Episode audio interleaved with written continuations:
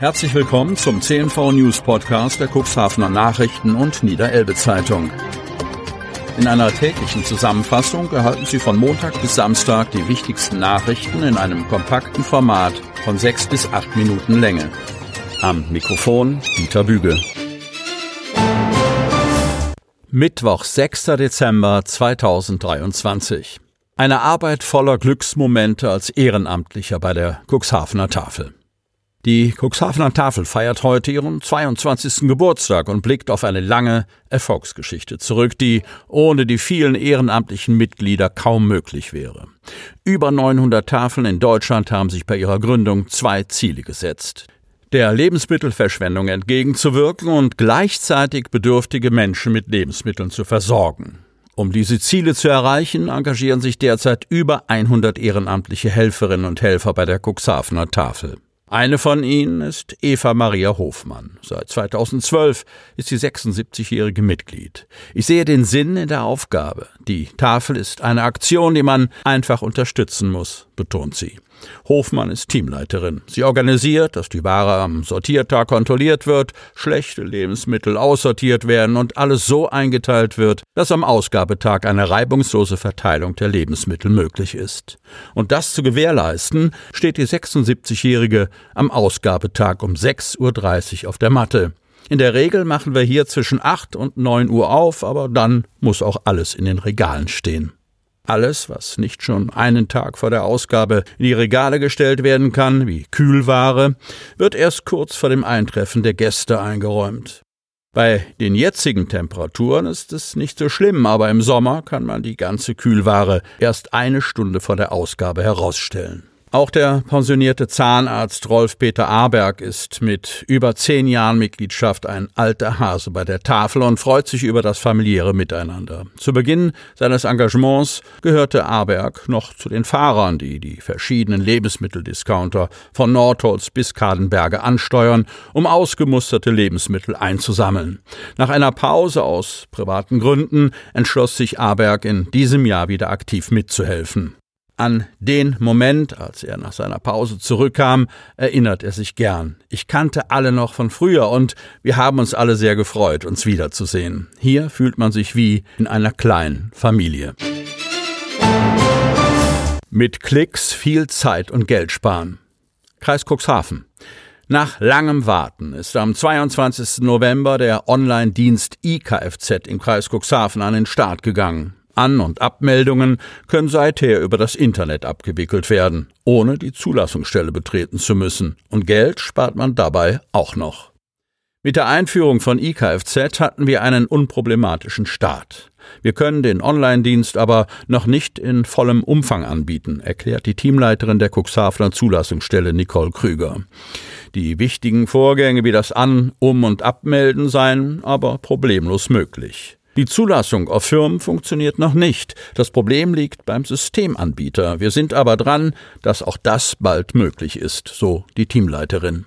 Seitdem das Portal IKFZ im Kreis Cuxhaven am Start ist, haben den Dienst bereits über 60 Personen genutzt. Der Großteil davon meldete sein Auto ab. Außerdem gab es vier Ummeldungen und eine Wiederzulassung. Die Anzahl ist vergleichbar mit den umliegenden Landkreisen, die IKFZ schon seit Jahren anbieten, berichtet Nicole Krüger. Mit IKFZ können die Vorgänge Anmeldungen, Abmeldungen, Außerbetriebssetzungen im Zulassungsbezirk Cuxhaven zugelassener Fahrzeuge, Wiederzulassungen, Umschreibung mit oder ohne Halterwechsel, Adressänderung, Tageszulassung, Auswahl von Sonderkennzeichen, Elektrokennzeichen, Saisonkennzeichen und Oldtimer-Kennzeichen, das sogenannte H-Kennzeichen, durchgeführt werden. Vorgänge mit Vollmacht, noch nicht erfasste technische Änderungen oder Neuzulassungen ohne Kfz-Brief sind hingegen nicht möglich, erklärt Krüger.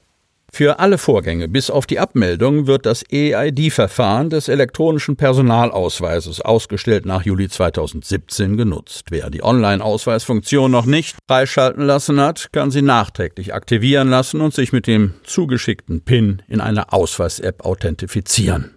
Außerdem werden bei den Vorgängen die Zulassungsbescheinigung Teil 1, ausgestellt ab Januar 2015, und Teil 2, ausgestellt ab Januar 2018, benötigt. Auf ihnen sind Sicherheitscodes hinterlegt, die freigelegt werden müssen. Dadurch werden die Dokumente entwertet. Gleiches gilt für das Zulassungssiegel. Genaue Anleitungen zu den Verfahren sowie eine Aufführung der benötigten Unterlagen hat der Landkreis auf seiner Internetseite bereitgestellt. Trotzdem macht die Teamleiterin der Zulassungsstelle noch einmal deutlich, es ist wichtig, sich vorher alles in Ruhe durchzulesen und zu verstehen, was zu tun ist.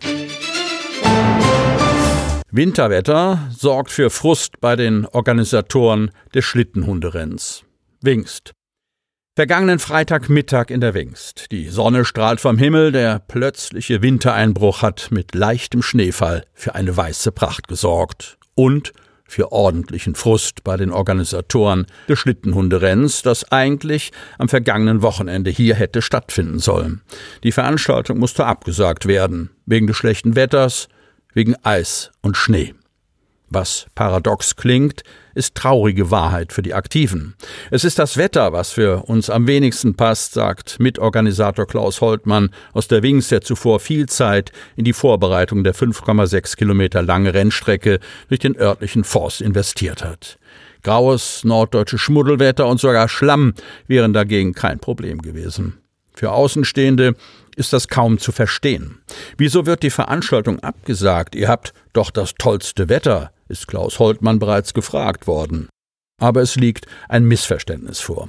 Das, was Schlittenhunderennen genannt werde, sei in Wirklichkeit ein Wagenrennen und müsste eigentlich Zughunderennen heißen, ergänzt Thomas Martens aus Holzbunge bei Rendsburg vom Vorstand des Vereins Norddeutscher Schlittenhundeclub e.V., der als Veranstalter des Rennens auftritt. Das Fahren mit den Rollwagen auf Rädern sei früher nur als Vorbereitung auf die Schlittenschneesaison praktiziert worden und hat sich als eigene Sportkategorie verselbstständigt, erläutert der erfahrene Schlittenhundeführer Hartmut Dubke aus Husum, der sich am Freitag mit Klaus Holtmann und Thomas Martens im Wingster Reiterstadion zu einem Krisengipfel getroffen hat, um zu beratschlagen, wie es weitergehen soll.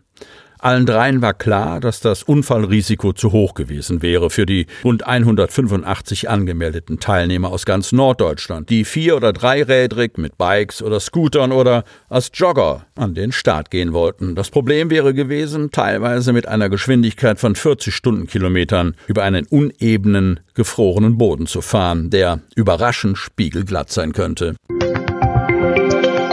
Sie hörten den Podcast der CNV Medien. Redaktionsleitung Ulrich Rode. Produktion Win Marketing, Agentur für Podcast-Produktionen.